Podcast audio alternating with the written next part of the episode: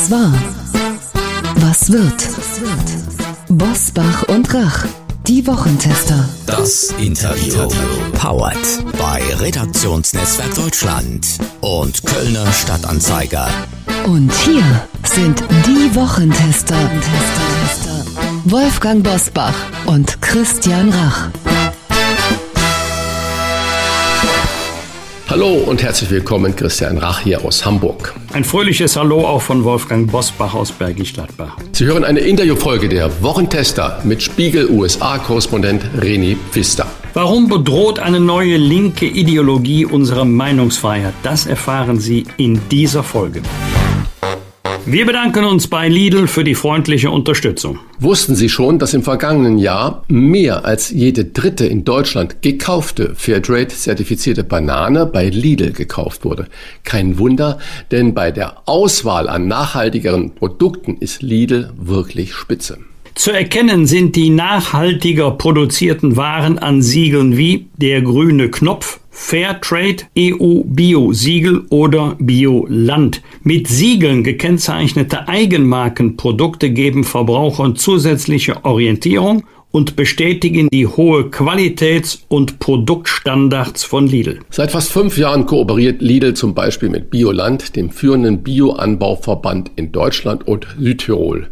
hundert regionale Bioland-Produkte in verschiedenen Warengruppen und mehr als dreihundert Bio- oder Bioland-Artikel finden Sie bei Lidl im Dauersortiment. Außerdem knapp dreißig Fairtrade-zertifizierte Produkte und rund vierhundertfünfzig vegane Artikel. Treffen Sie Ihre Kaufentscheidung ganz bewusst mit den Nachhaltigkeitssiegeln bei Lidl, denn sie stehen für mehr soziale, ökologische und gesundheitliche Transparenz des Angebots für ein nachhaltigeres Einkaufserlebnis zu gewohnt günstigen Preisen. Übrigens werden nicht nur Lebensmittel, sondern auch Elektronik, Haushaltsgeräte, Spielzeug oder Möbel neben der Lidl-internen Prüfung von unabhängigen Instituten eingehend untersucht. Weitere Informationen zu den Nachhaltigkeitssiegeln bei Lidl erhalten Sie im Internet unter lidl.de slash Verantwortung. Hier nochmal die Internetadresse für mehr Verantwortung, lidl.de slash Verantwortung. Heute zu Gast bei den Wochentestern René Pfister. Der U S A-Korrespondent des Spiegel beschreibt, warum Dogmatismus und Mob-Mentalität die Meinungsfreiheit bedrohen in Amerika, aber zunehmend auch bei uns in Deutschland. Er arbeitet seit fast zwanzig Jahren für das Nachrichtenmagazin Der Spiegel und ist seit zweitausendneunzehn für den Spiegel Büroleiter in Washington. Sein aktuelles Buch hat er, ich zitiere, nicht aus einer konservativen, sondern aus einer liberalen Perspektive geschrieben, wie er ausdrücklich in der Einleitung betont. Warum ihm dieses Bekenntnis wichtig ist, das werden wir ihn gleich fragen. Ein falsches Wort heißt sein Buch und der Autor betont, dass er es für verhängnisvoll halte, Zitat, wenn nicht mehr das Gewicht eines Argumentes zähle, sondern die Hautfarbe oder das Geschlecht einer Person, die das Argument verwende. Die beiden alten weißen Männer, Bosbach und Rach, wollen der Sache jetzt auf den Grund gehen. Herzlich willkommen bei uns Wochentestern, René Pfister. Hallo, freut mich. Lieber Pfister, warum wählen Sie das Bekenntnis, dass Sie ein Liberaler und kein Konservativer sind, zum Einstieg des Buches? Und was ist eigentlich so schlimm daran, als konservativ wahrgenommen zu werden? Es ist gar nicht schlimm daran, würde ich sagen, ich bin halt kein Konservativer. Also viele haben ja sich die Frage gestellt, warum schreibt der Pfister ein Buch aus Amerika, das sich mit einer Bedrohung von links für die Meinungsfreiheit beschäftigt, wenn doch Donald Trump noch sozusagen um die Ecke ist und ja die reale Gefahr besteht, dass er wieder Präsident wird. Ich habe das Buch geschrieben, glaube ich, weil ich erklären wollte, warum jemand wie Donald Trump überhaupt Präsident werden konnte. Ja, das hat sicher viele Gründe, aber ich glaube, ein Grund ist, dass die Demokraten sich in den vergangenen zwanzig, dreißig Jahren sehr, sehr gewandelt haben. Also auf der einen Seite, glaube ich, haben sie ihre traditionelle Wählerschaft äh, ökonomisch äh, verlassen, äh, haben ihnen den Rücken gekehrt. Sie haben dafür gesorgt, dass Amerika am Welthandel teilnehmen kann. Das war für Amerika insgesamt äh, sehr ein sehr erfolgreiches Programm, aber ganz, ganz viele Wähler Mittleren Westen, weiße Wähler, Arbeiter haben ihren Job verloren. Und gleichzeitig hat Hillary Clinton im Wahlkampf zweitausendsechzehn gesagt, Also die, ähm, die Wähler von Donald Trump, das seien eben diese rassistischen, sexistischen Deplorables, die Erbärmlichen, ja, wie man wie man es auf Deutsch übersetzen würde. Und ich glaube, man muss sich eben nicht wundern, wenn eine Partei wie die Demokraten letztlich eine Verachtung für ihre ehemaligen Wähler entwickelt, dass die dann sagen, ja gut, dann wählen wir halt Donald Trump, wenn ihr uns so seht. Gratulieren wir der Dame trotzdem mit leichter Verspätung zum fünfundsiebzigsten Geburtstag. Herr Pfister, ordnen Sie sich mit dem vorangestellten Bekenntnis der Liberalität nicht genau der Cancel Culture unter, die Sie kritisieren? Nö, überhaupt nicht. Also ich würde jetzt niemals sagen, Sie würden sich wahrscheinlich als konservativer bezeichnen. Ich äh, würde sagen, ich bin eher sozusagen ein Liberaler, auch mit einer leichten Sympathie für den Sozialstaat, gerade hier in den U S A, weil ich glaube, der Sozialstaat ist auch für was gut. Aber ich würde immer sagen, sozusagen Konservative gehören in den demokratischen Diskurs, ganz selbstverständlich, ja. Ich glaube, das ist was, was ich ja auch in dem Buch zu erklären versuche. Was müssen wir als Journalisten tun, ja? Und ich glaube, es ist gar kein Zweifel, das gibt es ganz viele Studien, die das belegen, in den U S A, aber hier auch in Deutschland, dass Journalisten eher links der Mitte stehen. Und ich glaube, dafür gibt es auch ähm, ähm, nachvollziehbare Gründe. Das äh, Journalismus rekrutiert sich seit dreißig, vierzig Jahren, vor allem aus einem akademischen Milieu, das eher links steht. Und ich glaube, das an sich ist noch kein Problem. Aber ich finde eben, und das ist auch ein Plädoyer in meinem Buch, dass gerade, wenn sich so Filterblasen im Netz äh, entwickeln und jeder äh, sich da nur noch in seiner eigenen Meinung bestätigt, dass es die Aufgabe von Journalismus ist, für Diversität zu sorgen, ja. Und Diversität heißt heißt eben Männer, Frauen, Schwarz-Weiß und so weiter. Aber es heißt eben auch ein breites Meinungsspektrum von links nach rechts. Und da scheint mir manchmal etwas im Argen zu liegen, weil ich glaube, wir brauchen einfach einen robusten Diskurs. Und das, was ich in dem Buch beschreibe, ist, dass es auf der linken Seite so Methoden entwickelt worden sind in den U S A, die jetzt schwappt jetzt auch nach Deutschland, diesen Diskurs zu unterdrücken. Und das halte ich für eine sehr verhängnisvolle Entwicklung. Weil ich glaube, und das ist der Kern, das Kernargument meines Buches, man sieht, dass in Deutschland ungefähr fünfzig Prozent der Menschen sagen, sie können nicht mehr offen äh, sagen, was sie denken. In den U S A gibt es ganz ähnliche Zahlen, in Großbritannien gibt es ganz ähnliche Zahlen. Und das Ergebnis von sowas ist ja nicht, dass, man, dass wir einen sensibleren Diskurs haben oder ähm, dass äh, sozusagen progressiven Anliegen zum Durchbruch verholfen wird, sondern das Ergebnis ist, dass die Leute sagen, okay, also wenn ich ganz normale, berechtigte Fragen nicht mehr stellen darf, ja, dann wähle ich halt äh, Populisten, dann wähle ich die AfD, dann wähle ich Trump, weil die ähm, verbieten mir nicht zu sagen, was ich denke. Und ich Ich glaube eben, dass diese Einschränkung des Diskurses, die wir in den U S A erleben, dass das ganz, ganz fatale Folgen hat. Aber Herr Pfister, ist es nicht so, dass wir das Gefühl haben, dass die Minderheiten den Diskurs bestimmen und dass man deswegen eher schweigt? Ist das eine Frage des Alters, dass die Älteren nur noch kopfschüttelnd über Gendern und, wie Sie auch vorhin gesagt haben, egal wer was sagt, es zählt eigentlich dann die Hautfarbe, wird geguckt, und wo kommt er her, wird geguckt und darf der das überhaupt sagen, was er sagt? Ist das nicht so einer der Hintergründe? Naja, ich würde sagen, es ist absolut richtig, dass Minderheiten, also in Deutschland zum Beispiel Migranten, in, in den U S A, die Black Community, dass die am der politischen Diskurs teilnimmt. Das ist überhaupt nicht mein Argument, aber ich glaube, was in den letzten zwanzig oder dreißig Jahren in den U S A entwickelt worden ist, ist das Argument, dass man sagt, also wenn man eine bestimmte Unterdrückungserfahrung nicht hat, ja, also wenn man nicht der schwarzen Community angehört, dann darf man sich an bestimmten Debatten nicht gar nicht mehr beteiligen. Also bei der Debatte über Rassismus und wie kann man Rassismus bekämpfen und was ist überhaupt Rassismus, da dürfen Weiße gar nicht mehr teilnehmen, die sozusagen müssen sozusagen an diesem Diskurs äh, sozusagen nur beobachtend äh, teilnehmen. Und ich glaube, das ist eben ganz, ganz, ganz gefährlich, weil sich dann irgendwie die, auch sozusagen die Gutwilligen davon abwenden. Also wenn das Argument gemacht wird, quasi die Unterdrückungserfahrung ist das, eigen, das eigentliche Argument dafür, dass man im Diskurs überhaupt noch teilnehmen darf. Darf ich kurz noch nachfragen?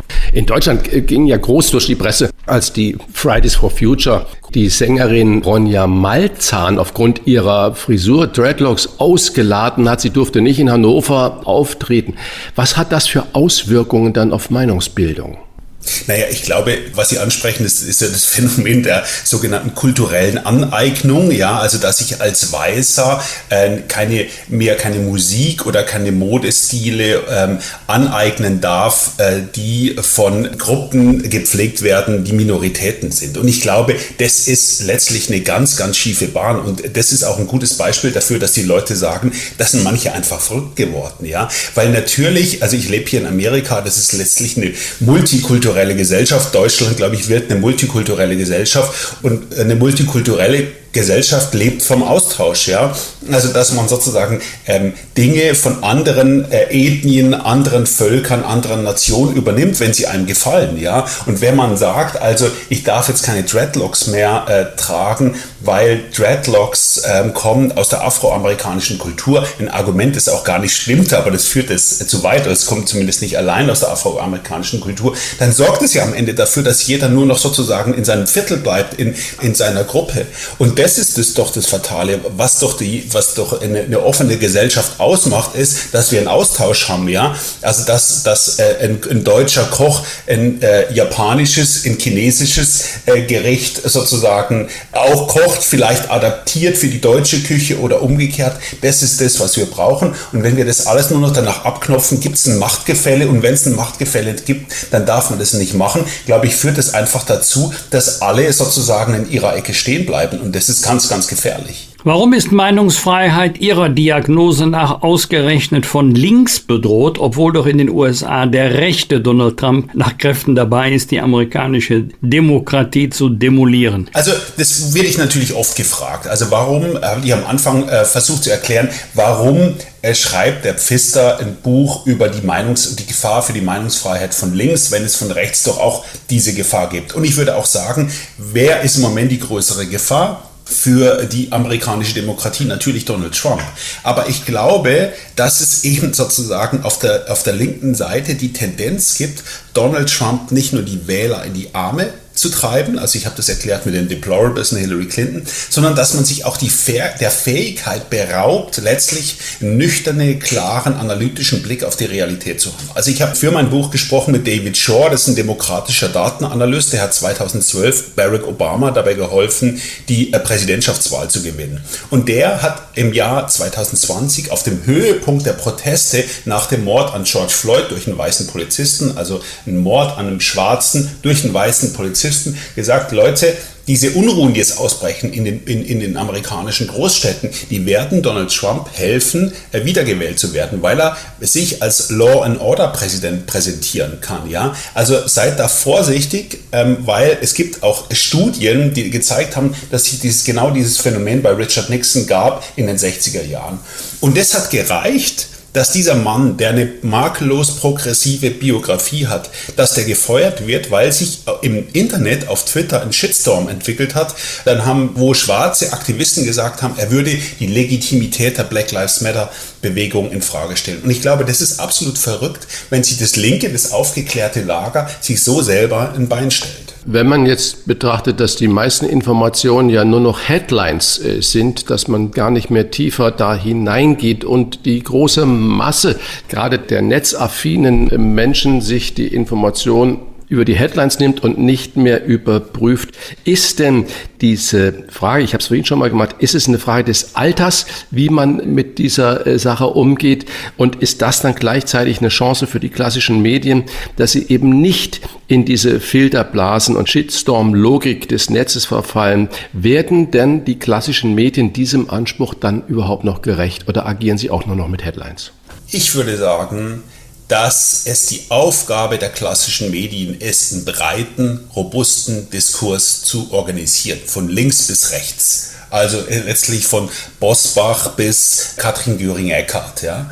Das müssen wir sozusagen leisten. Und ich glaube, die groß, das große Problem bei Twitter ist, und auch da gibt es sehr, sehr interessante Studien, dass ganz, ganz viele Journalisten, auch viele Politiker, wenn ich das so sagen darf, auf Twitter sind. Und auf Twitter sind die radikalen Stimmen die lautesten. Also es gibt eine wirklich sehr interessante Studie aus dem Jahr zweitausendachtzehn aus Amerika, die sagen also, dass die, der meiste, die Leute, die am aktivsten sind, sind Progressive Activists, also linke Aktivisten und äh, Konservative.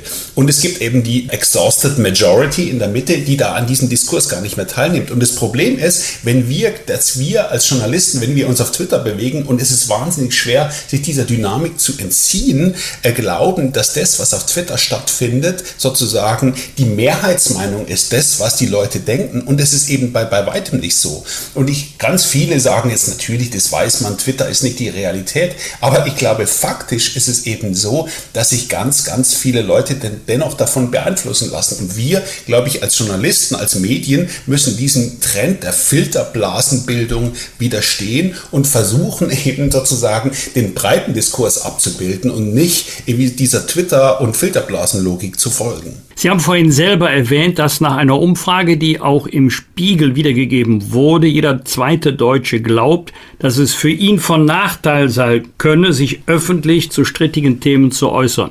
Jetzt unterstellen wir mal, dass die Zahl richtig ist, aber sie beantwortet ja nicht die Frage, warum, mit welcher Begründung kommt jede zweite oder jeder zweite zu dieser Auffassung? Also ich glaube, da gibt es ganz, ganz viele Gründe. Ein Beispiel, das ich jetzt in dem Text angeführt habe, den ich für den Spiegel schreibe, ist folgendes, folgender Umstand. Also ähm, ich glaube, die Definition dessen, was Rassismus sein soll, hat in den letzten zwanzig, dreißig, vierzig Jahren eine unheimliche Ausweitung erfahren. Also was ist eine vernünftige Definition von Rassismus? Wenn ich glaube, jemand hat eine andere Hautfarbe, ist schwarz und ist deswegen weniger wert, darf deswegen möglicherweise diskriminiert werden. Ich würde sagen, das ist eine klare Definition von Rassismus.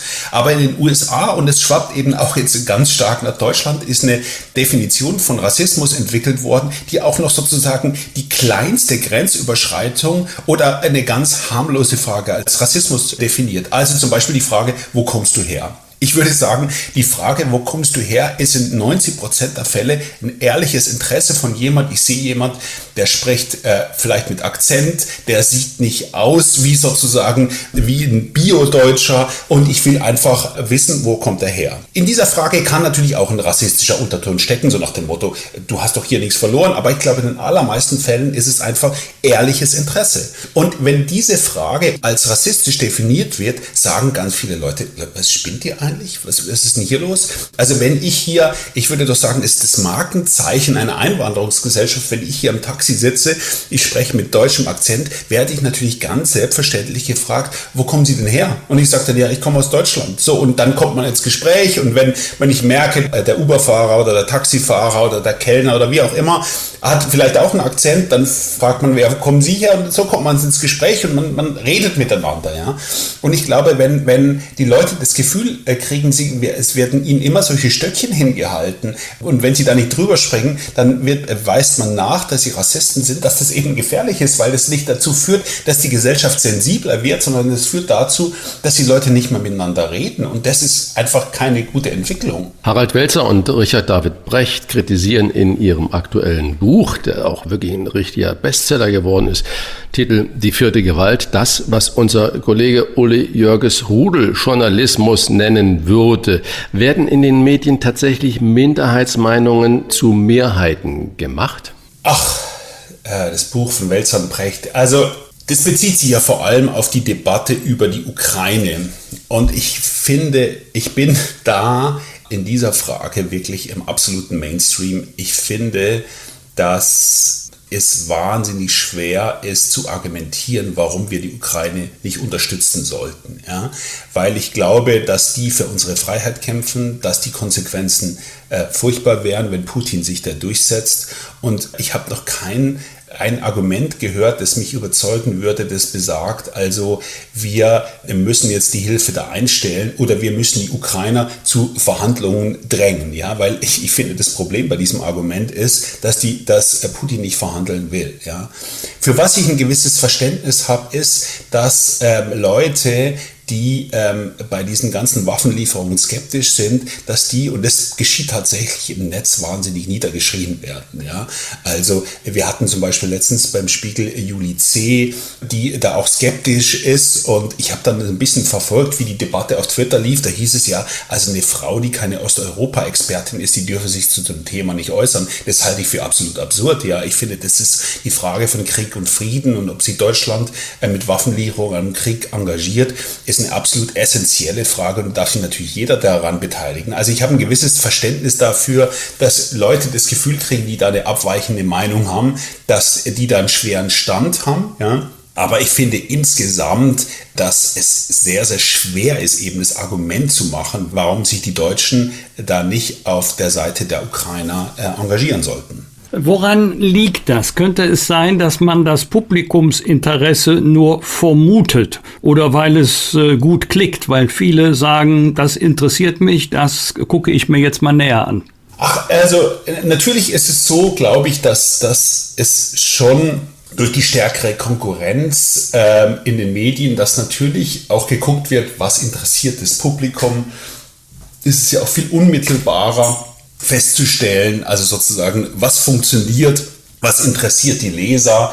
Das hat sicher, macht es, glaube ich, wäre albern zu leugnen, dass das keinen Einfluss auf den Journalismus hätte. Aber ich glaube, was manchmal dazu führt, dass es so eine Einheitlichkeit im Meinungsspektrum von, von liberalen Medien gibt, ist, sind zwei Dinge. Das eine ist, glaube ich, dass Journalisten politisch eher sozusagen, also man kann das nicht ganz verallgemeinern, aber ich glaube sozusagen der Trend ist klar, dass Journalisten eher politisch links der Mitte stehen, und dann eben, das wird noch verstärkt durch Twitter. Also dass es, glaube ich, für viele ganz, ganz schwer ist, auch mal Meinungen zu vertreten, die in der eigenen Filterblase, Twitter-Filterblase, in der Filterblase der eigenen sozialen Medien quer zum Mainstream liegen. Ja? Also es gab ein sehr, sehr interessantes Interview mit dem neuen Chefredakteur der New York Times, der das auch beklagt hat. Also der erstens gesagt hat, er würde sich wünschen, dass seine Leute weniger auf Twitter unterwegs sind, und dass andererseits es ihm auch schwerfällt, Leute zu finden, die er auf umstrittene Themen ansetzen kann, weil die ganz genau wissen, dass es dann Prügel gibt ähm, auf, in den sozialen Medien.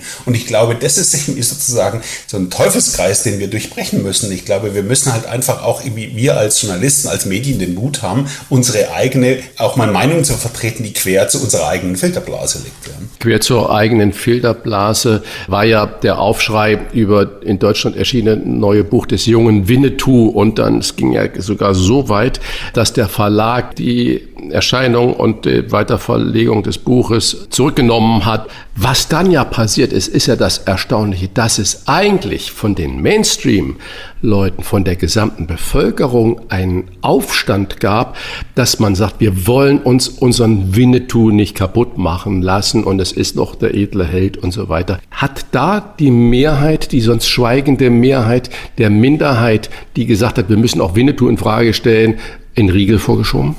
Ich fand, es war ein bisschen lächerliche Diskussion, aber doch eine notwendige, weil es schon natürlich äh, was vorweggenommen hat, was in den U S A ganz häufig passiert. Irgendein Buch erscheint, irgendein Artikel erscheint. Es gibt einen Aufschrei äh, auf Twitter, in dem Fall war es ja auf Instagram, und die, die Unternehmen, weil sie Angst vor der Kontroverse haben, knicken sofort ein, nehmen das Buch vom Markt, äh, ziehen den Artikel zurück, feuern den Journalisten und so weiter. Und das ist in dem Fall nicht passiert. Und, ähm, und ich glaube, das war gut. Jetzt nicht, äh, weil es so wahnsinnig wichtig ist für die Meinungsfreiheit, dass das achtundvierzigste Winnetou-Kinderbuch erscheint, sondern weil ich glaube, dass das für was Grundsätzliches steht. Also in den U S A gab es zum Beispiel die Debatte darüber, ob die Memoiren von Mike Pence erscheinen dürfen, also dem Vizepräsidenten von Donald Trump. In dem Verlag Simon Schuster gab es eine riesige Debatte, also dürfen wir das Buch von Mike Pence verlegen? Und ich würde natürlich sagen, natürlich ähm, müssen die Memoiren von Mike Pence erscheinen. Der ist jetzt wirklich überhaupt nicht politisch auf meiner Wellenlänge, aber am Ende, am sechsten Januar, als es diesen, die Erstürmung des Kapitols gab, hat sich Mike Pence gegen Donald Trump gestellt. Ja? Und wenn solche Bücher nicht mehr äh, erscheinen würden, das wäre natürlich eine, eine massive Einschränkung der Meinungsfreiheit. Also insofern fand ich an dieser Winnetou-Debatte doch dann erfreulich, dass man auch mal in Unternehmen gezeigt hat, pass mal auf Leute, äh, reagiert nicht immer so vorauseilendem Gehorsam auf äh, Empörungen im Netz, sondern guckt doch, äh, steht doch mal auch zu euren Entscheidungen und verteidigt eure Leute. Ich glaube, das ist auch eine Erfahrung, die man hier in den U S A ganz oft sieht. Also wenn, wenn die, die Unternehmen denken immer, wenn es ein bisschen, ein bisschen Gegenwind im Netz geht, müssten die sofort einknicken. Aber ich glaube, wenn, wenn, wenn die Leute dann sagen, also wir verteidigen jetzt auch mal unsere Mitarbeiter, wir, wir, wir verteidigen jemanden wie David Shaw, den ich vorhin äh, erwähnt habe, und knicken nicht ein vor dem Proteststurm im Netz, dann ist dann auch der Spuk ganz schnell wieder vorbei. Ja? Also die Macht letztlich des Internets und die Macht des Shitstorms ist ja auch immer nur so groß, äh, wie die Unternehmen bereit sind, sich davon beeinflussen zu lassen. Könnte Ihrer Überzeugung nach oder Ihrer journalistischen Erfahrung nach ein Rezept gegen die Bedrohung der Meinungsfreiheit oder Meinungsvielfalt sein? Die Politik sollte sich mehr Boris Palmer und Sarah Wagenknecht erlauben. Also ich bin bei, bei äh, Sarah Wagenknecht, ich bin politisch überhaupt nicht deren äh, Meinung. Und ich finde auch, der Palmer äh, hat es äh, mit seinen äh, Kommentaren oft äh, fürchterlich übertrieben. Aber ich glaube sozusagen, was uns guttun würde, ist ein bisschen mehr Gelassenheit in der Diskussion und vor allem, dass man den anderen nicht immer die finstersten Motive unterstellt. Also wenn einer mal ein falsches Wort benutzt oder vielleicht mal einen krummen Satz, dass es dann nicht sofort heißt, der ist ein Rassist oder ein Sexist und der darf nicht mehr an der Diskussion teilnehmen. Das ist doch die Mechanik, glaube ich, die wir so oft erleben, dass, Le- dass es den Versuch gibt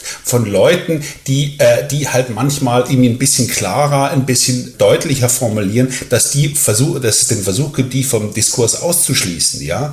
Ich bin ein großer Fan des Tabus, ja, in vernünftigen Grenzen. Also ich finde, wenn Alexander Gauland sagt, die Nazi-Zeit war ein Vogelschiss in der deutschen Geschichte, dann ist es eine absolute Grenzverletzung und es gehört geächtet, ja. Aber ich finde, äh, ähm, sozusagen, wenn wir die Tabus zu weit ausdehnen, wenn die Leute alle das Gefühl haben, sie gehen nur noch auf rohen Eiern und sie können nicht mehr sagen, was sie denken, dann glaube ich, äh, führt es eben, wie ich, wie ich gesagt habe, nicht dazu, dass wir einen besseren Diskurs haben, sondern es führt nur dazu, dass wir äh, so eine Polarisierung erleben werden wie in den U S A, ja. Und das ist ja das Furchtbare. Also ich erlebe hier quasi die Demokraten, dieses akademische, äh, die akademische Diskussion in Vierteln wie hier, wo ich lebe, in Washington im Nordwesten, wo also sozusagen, wo man jeden neuen Sprachcode irgendwie nachvollzieht und, und weiß, wie man sich äh, auszudrücken hat. Ja? Und auf der anderen Seite das republikanische, das Trump-Amerika, wo dann irgendwie sozusagen auch noch die, der platteste Spruch als offene Meinungskultur gefeiert wird. Und ich finde es sozusagen,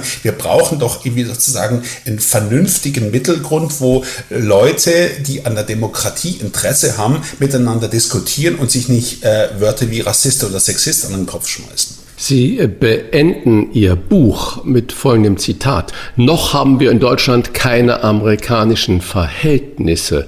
Definieren Sie uns mal das noch. Wie lange wird es noch dauern, bis dann Wolfgang Bosbach und ich dann unter den amerikanischen Verhältnissen zu leiden haben? Also meine Hoffnung ist ja, dass wir dass wir es schaffen, dass wir keine amerikanischen Verhältnisse haben, ähm, dass wir nicht in so eine Polarisierung reinlaufen, wie die, unter denen die U S A leiden. Ja? Und ähm, es gibt auch irgendwie da schon, glaube ich, Anlass zur Hoffnung. Also wir haben jetzt auch kein so extrem polarisiertes Mediensystem. Ich glaube, das spielt in den U S A eine ganz, ganz große Rolle. Aber ich glaube, wir müssen uns halt eben davor wehren, dass diese Mechanismen, die es in den U S A gibt, dass die einfach nach Deutschland schwappen. Also, dass man das, das linke Lager, das progressive Lager, und ich glaube, da ergibt es schon Tendenzen dazu, dass die definieren quasi, wer noch am Diskurs teilnehmen darf und alle anderen aussortieren, weil sie angeblich, das wurde mir auch zum Beispiel vorgeworfen, dass ich jetzt, wenn ich das Buch schreibe, dass ich jetzt rechte Narrative bedienen würde. Ja, also das Cancel Culture, ein Kampfbegriff der amerikanischen Rechten ist, ein Kampfbegriff von Donald Trump. Und wenn man sagt, es gäbe Cancel Culture, dann würde man damit ein rechtes Narrativ bedienen. Und ich würde sofort sagen, natürlich ist Cancel Culture ein Kampfbegriff geworden von den Republikanern, aber das heißt doch noch lange nicht, dass nicht ein reales Phänomen dahinter steckt. Also ich glaube, was wir tun müssen, wir müssen irgendwie sozusagen uns dagegen wehren, dass Leute so ganz schnell aus dem Diskurs ausgeschlossen werden, dass man sagt, mit denen rede ich gar nicht mehr, sondern wir müssen uns echt Mühe geben, dass wir irgendwie sozusagen miteinander reden. Ich glaube, und das gibt es auch schon in Deutschland, dass man, wenn man sozusagen die Podcast-Landschaft anguckt, äh, wenn man äh, sich anguckt, irgendwie sozusagen, welche Leute noch bereit sind, miteinander zu reden, dass dann, dass es dann echt die, die starke Tendenz dazu gibt, dass man dann nur noch sozusagen unter Like-Minded miteinander diskutiert. Und ich glaube, das ist eben auch nicht gut. Ich habe jetzt auch bei dem Buch versucht, mit Leuten zu reden, die auch ganz anderer Meinung sind als ich. Also wir haben ein Streitgespräch mit einem jungen Kollegen gemacht im Spiegel, der eine ganz, ganz andere Meinung ist und der glaubt, dass Cancel Culture ein, ein rechtes Phantasma ist. Aber ich glaube, das brauchen wir eben. Und wir dürfen uns nicht sozusagen diesen amerikanischen Regeln unterwerfen, dass jeder irgendwie nur noch in seiner eigenen Denkwelt zirkuliert. Das, das halte ich für ganz, ganz fatal. Miteinander geredet haben wir mit René Pfister, dem Studioleiter oder dem Büroleiter des Spiegel in Washington.